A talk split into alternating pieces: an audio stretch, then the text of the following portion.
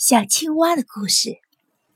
一只小青蛙厌倦了常年生活的小水沟，水沟的水越来越少，它已经没有什么食物了。小青蛙每天都不停地蹦，想要逃离这个地方，而它的同伴整日懒洋洋地蹲在浑浊的水洼里，说：“现在不是还饿不死吗？你着什么急？”终于有一天，小青蛙纵身一跳。跳进了旁边的大荷塘，那里面有好多好吃的，它可以自由游弋。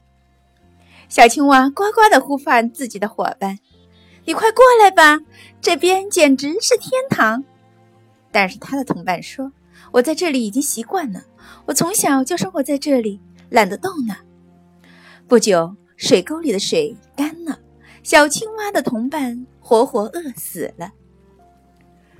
这个故事告诉我们，只有敢于打破自己固有的圈子，才可能改变自己的命运，才可能拥有更加广阔的发展空间。